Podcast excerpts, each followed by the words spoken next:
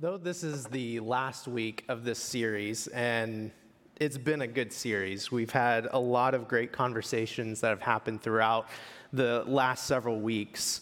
Though this is the last week of this series, the reading plan that we have been doing through the app is going to continue through the end of the summer. And so if you haven't joined that, go ahead and go to the app and you can find it there and continue doing this. Because the reason we've done this series is so that all of us are better equipped to be able to read the book of Proverbs and study it ourselves.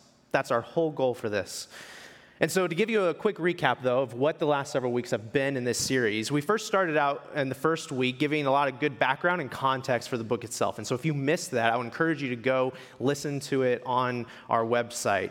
And then we examined how our relationship with God is going to be the primary aspect of our pursuit of wisdom.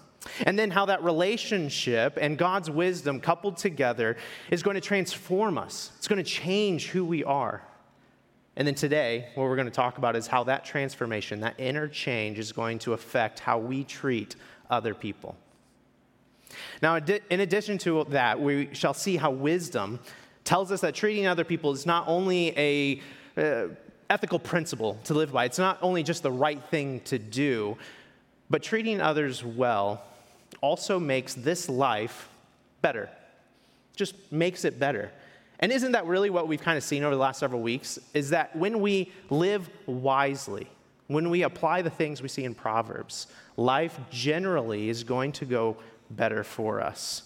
And that's what God wants for us. He wants the best for us. That's why He gives us this book. This, he gives us advice to live by because God loves us and wants the best for us. And so He gives us all of this. He gives us true, trustworthy principles that we can live by. So as we step into our study of the text this morning, which is in Proverbs 3 1 through 4, so you can go ahead and open your Bibles, load it up on your phone, turn there, Proverbs 3 1 through 4. As we step into our study of this text, I want you to keep in mind two statements. I want you to take these statements, I'm going to say them, and I want you to put them at the back of your mind, okay? We're going to pull them out a little bit later, but keep them at the back of your mind as we go through this text today. And then after today, as you leave this place and as we go into the rest of this week, I want you to chew on these statements and just use them as maybe a catalyst for deeper thought, okay? So, first statement your character determines the quality of your life.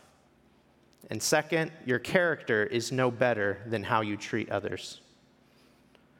Your character determines the quality of your life, and your character is no better than how you treat others. So let's jump into our text, chapter 3, Proverbs chapter 3.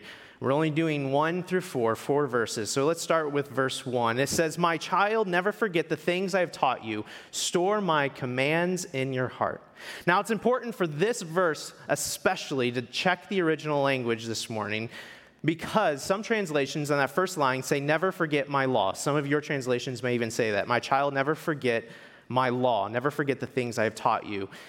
And some have looked at this verse and seen these two lines, and they think that it refers to God's commands, his, his law that is given to Israel, and all the other things in Scripture in which we must obey to be obedient to the Lord. It's these commands, the law of God. And some look at this and say, no, I don't, I don't know if it's about that. I think it's more about just general instruction and advice. And so we must look at the text study it to know kind of okay what are we supposed to really see here so we don't have any misunderstandings? And so let's let's get a little nerdy. Let's look at some of the original language which you know i like to do.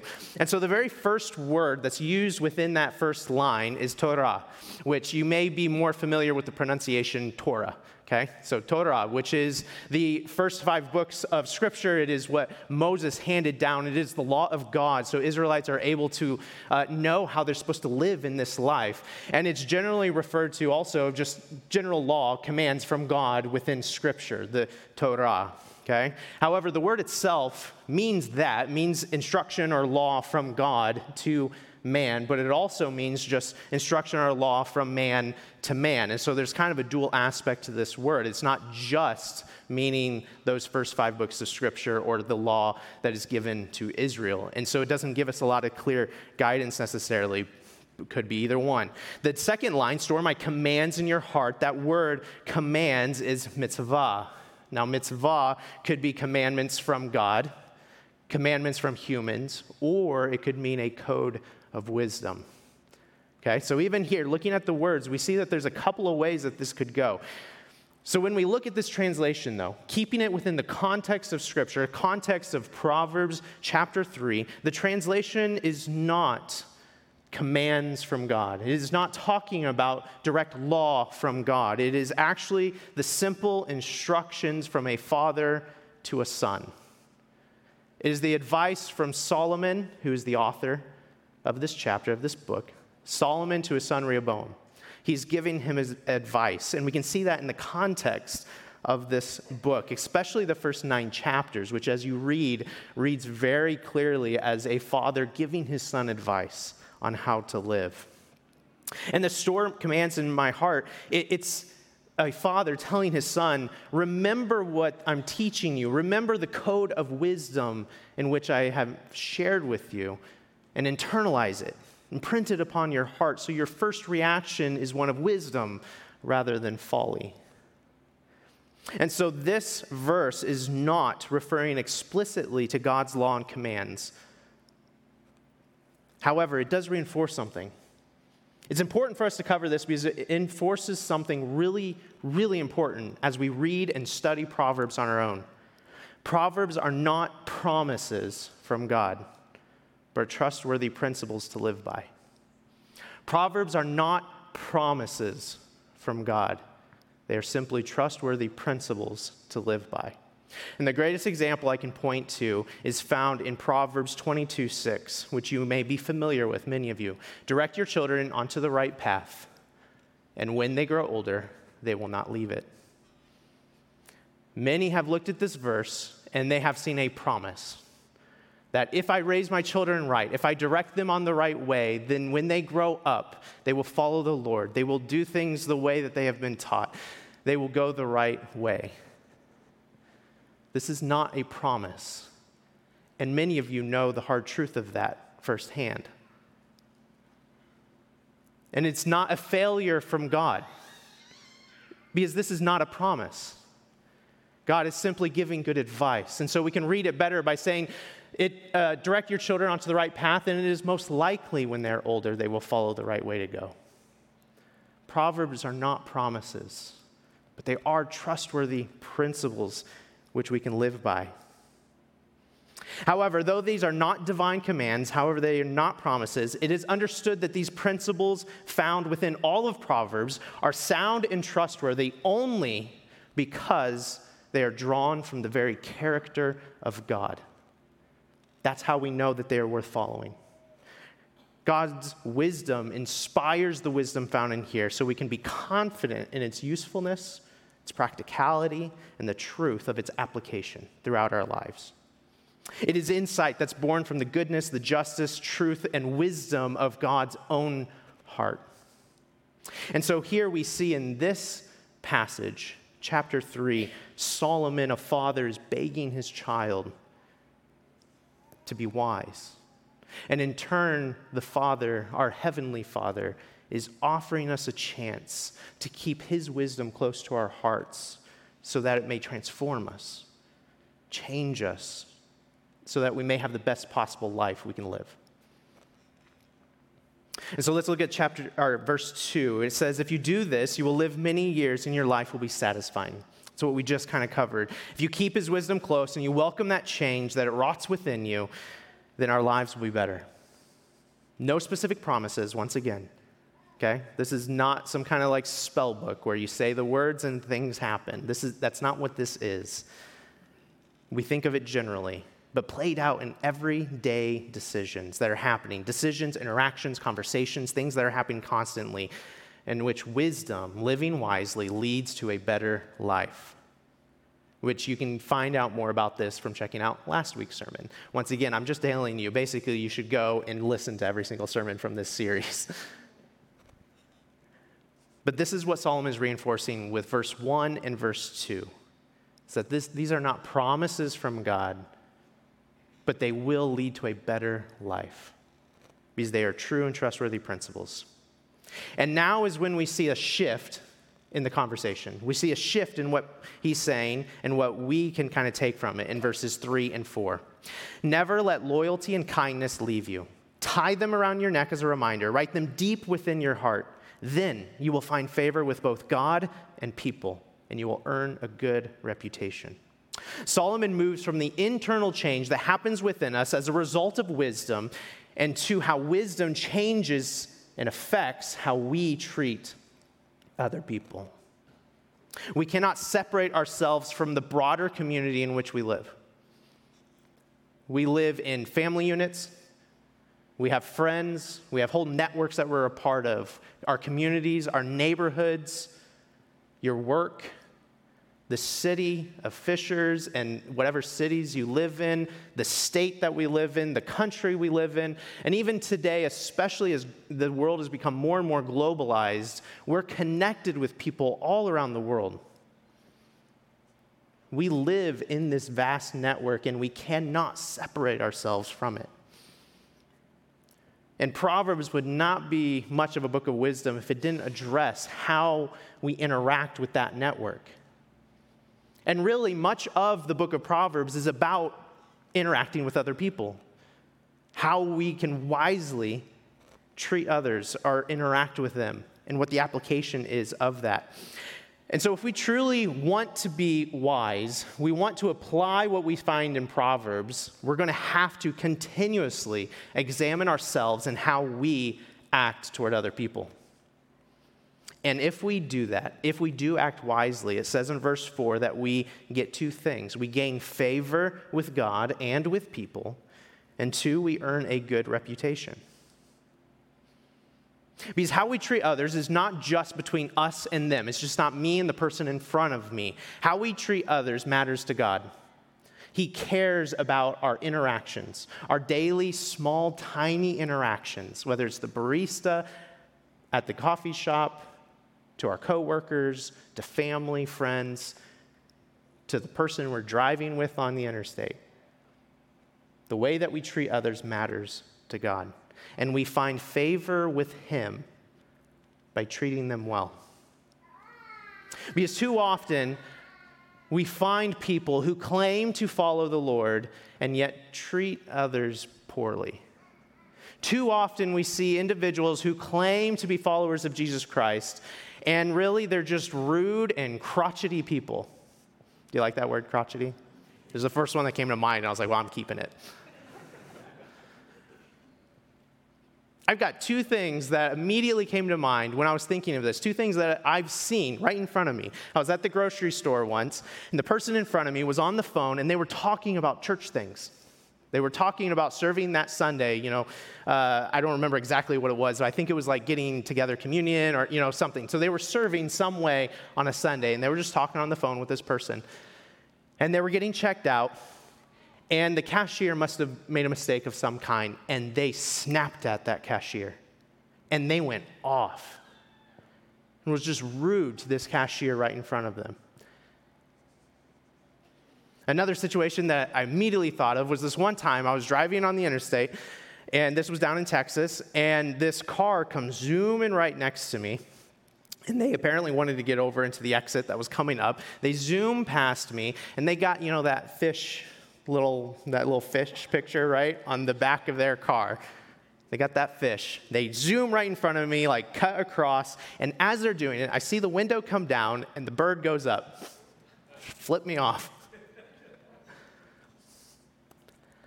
We look at these things and we see a disconnect.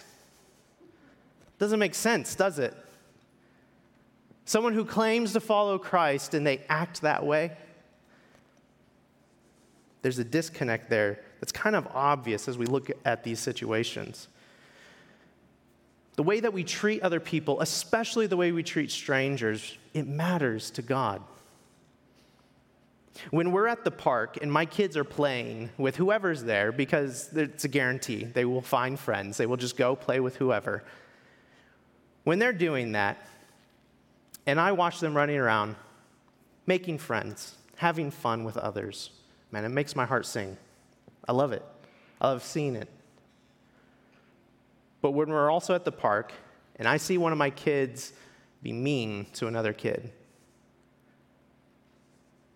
that affects me too. It grieves me, it embarrasses me, it really upsets me. Our Heavenly Father is not so different from that. In addition, verse 4 tells us that we will earn a good reputation by treating others well. Now, why is this important? Why is it important to have a good reputation with others? Well, Proverbs are sage advice, right? Trustworthy principles to live by. So it's a simply a reminder that when we honor others and we treat them well, then we are going to have a good reputation. We will be well respected and well liked within our network, within our neighborhood, our community. Now, some of you may kind of scoff at that a little bit and be like, well, you can't please everyone. I don't really care what others think about me. And I get it, okay? I get that. And we don't want to be swayed by others' opinions to where you're just kind of, you know, flopping around doing whatever. But that's not what good reputation means here. Let me give you an example to kind of portray this. In my hometown, which is a small town, we're talking like 3,000 people, okay? We're a small town that I grew up in. There was a guy named Mr. Nicholson. He was a teacher, he was a uh, track coach, and he had a really good reputation in our small town. He was well respected, well liked. Not everyone knew him personally, but he was well respected. Why? Because he treated others kindly, with respect. He honored others in their conversations, even in disagreements. His character was such that even though he wasn't perfect and not every person loved him, he was respected. Now, a good reputation doesn't mean you appease everyone or you bend over backward to make other, other people happy. It means that your character is such that your overall reputation is honored and respected, even by those who disagree with you. And it will improve the quality of your life and improve the quality of life around you for other people. Now, another example of this that hits close to home. Last year, I got hired on here so that was not that long ago. It was the fall picnic. I remember I came in and I was meeting with people trying to get to a sense of what you guys are like. And Kevin doesn't know I'm going to do this, and so he's going to be a little embarrassed. The thing that stood out to me more than anything else as I talked to all of you was the character of this man.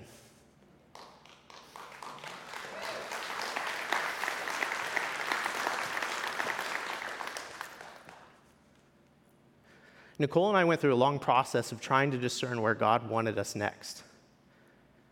As we came in here and we saw what Grace Fishers was like, we saw your hearts, we saw Kevin's heart. We knew that if we came here, we would be loved and cared for. The reputation of this man meant a lot to us, and I know it means a lot to you guys. His good reputation was a huge factor in bringing us here and making us know that God was here. When we live wisely, when we treat others well and we earn a good reputation, it is not for our sake. It is for the sake of the Lord amongst his people.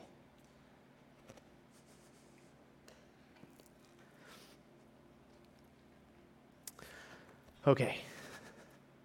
Now you're kind of thinking, all right, I get it. We need to treat others well. I, am on board. You don't have to keep convincing me. Matter of fact, I probably didn't have to do so much in, in the first place, right? It's not that hard of a concept to think, okay, we need to treat others well. But how do we do that? What do I do to actually kind of take a step toward that?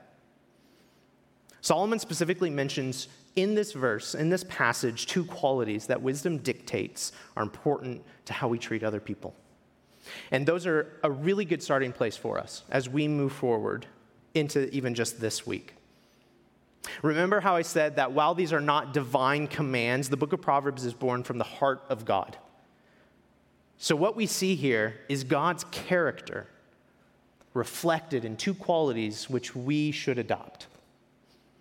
And we see him in verse 3 Never let loyalty and kindness leave you. So the first one is loyalty. Now, the first thought that we may have with this word is that, okay, to be loyal means to stick with your friends through thick and thin, to, to be there. The very first thing I thought of was a golden retriever, right? You're loyal. A golden retriever is loyal, it follows you. But there's no element of being a follower within this word. Loyalty can also be translated as faithfulness within this verse. So, rather, loyalty at its root is the ability to be true to your word. It means that you follow through. That your yes means yes and your no means no. That when you say you're going to do something, you actually do it. And people know you're going to do it. It is to be trustworthy. When you say you're going to be somewhere, you're there.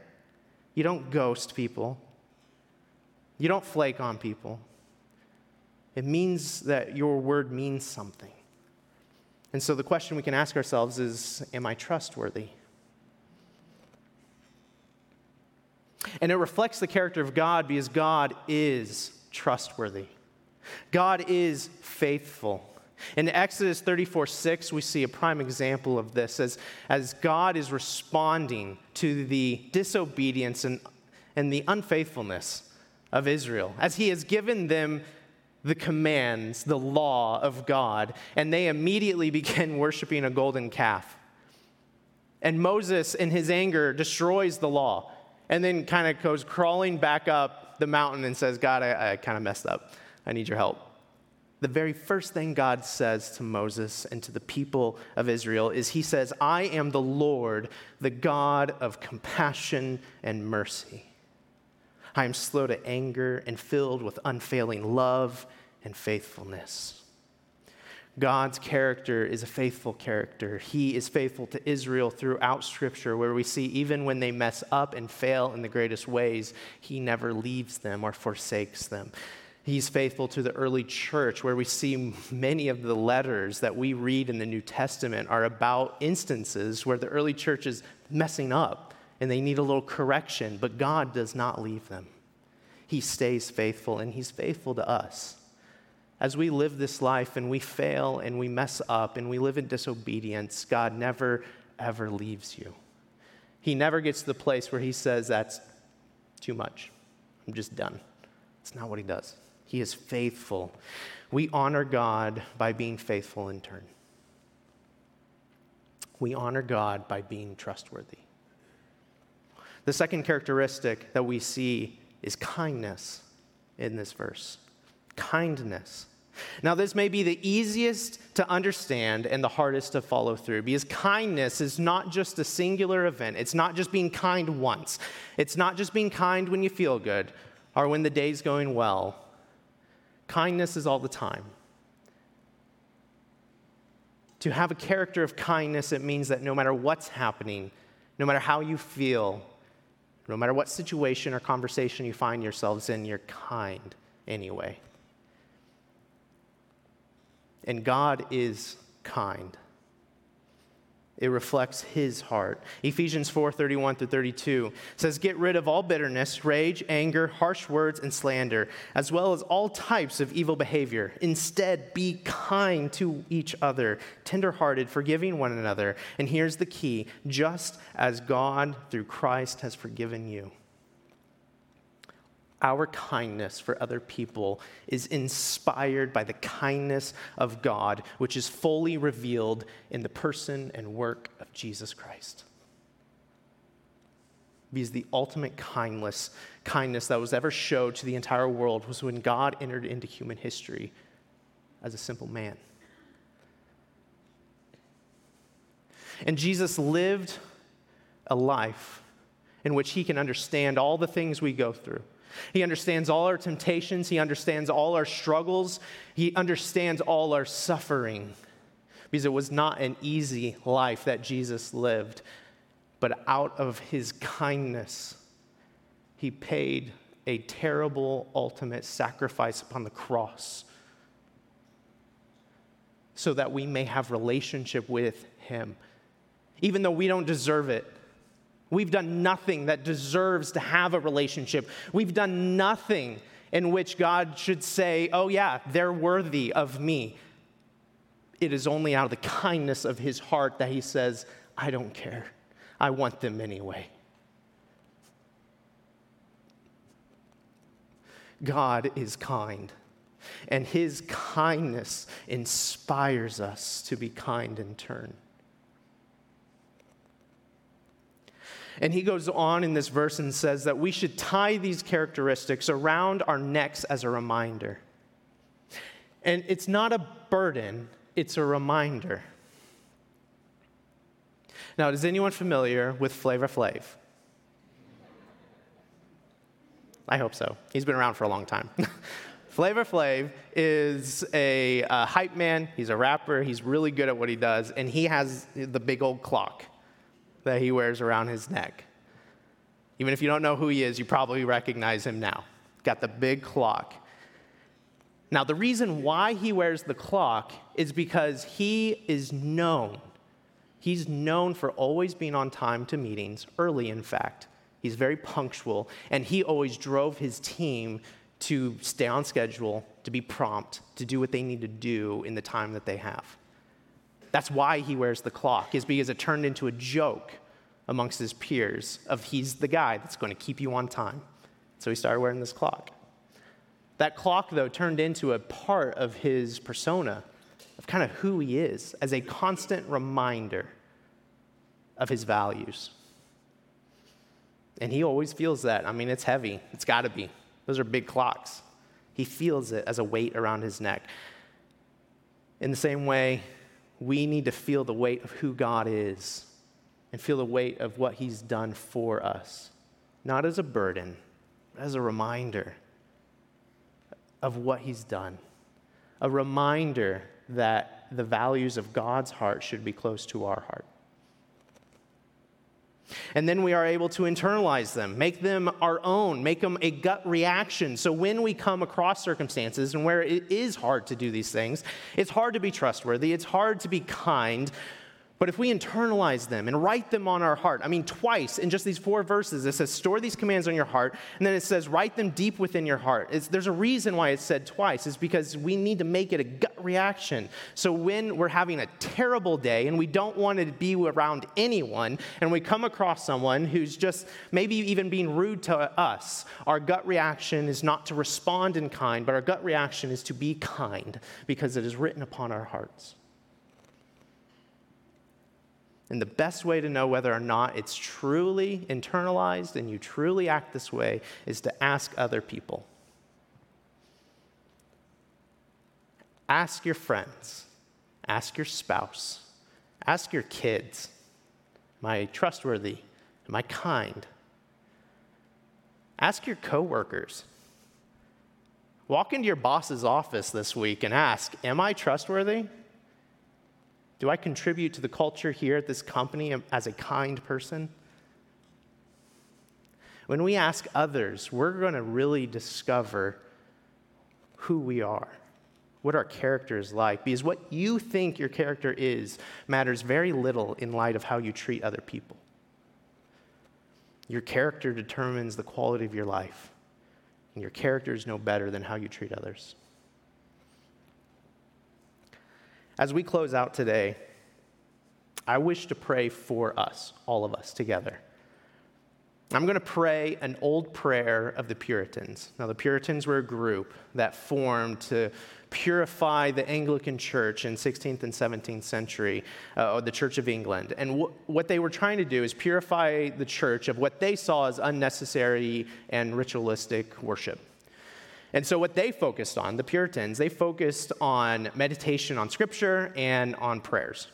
And so, what we have from that particular tradition is a lot of really beautiful prayers that are rich in theology and they're saturated with a deep love for God. And so, I'm going to pray this prayer that's been around for a long time. I'm going to pray this prayer for us. And don't worry, I've updated the language so it's not a bunch of these and thous. It will make a little sense. But we're going to pray this. In light of the wisdom that we see in Proverbs 3 and throughout the entire book, I want, to keep, I want you to keep those things in mind. And so while, as I, while I pray this prayer for all of us, I ask you to close your eyes. Just take this moment. I know we're at the end of service, so you're thinking ahead to lunch or to what's going on this week or this afternoon. Put all that aside and just listen to the words of this prayer. Meditate on them. And let this prayer lead us to a deeper self examination and ultimately deeper worship. So let's pray. Lord, creator of all, there is one thing that deserves our greatest consideration, our sincerest desire. That is the answer to the great question what is the purpose of our existence? It is to glorify you, who has created us, and to do all the good I can for others around us. Honestly, life is not worth living if this noble purpose does not sweeten it. Yet, Lord, how little does mankind think of this? Most people seem to live for themselves without much thought toward your glory or the good of others.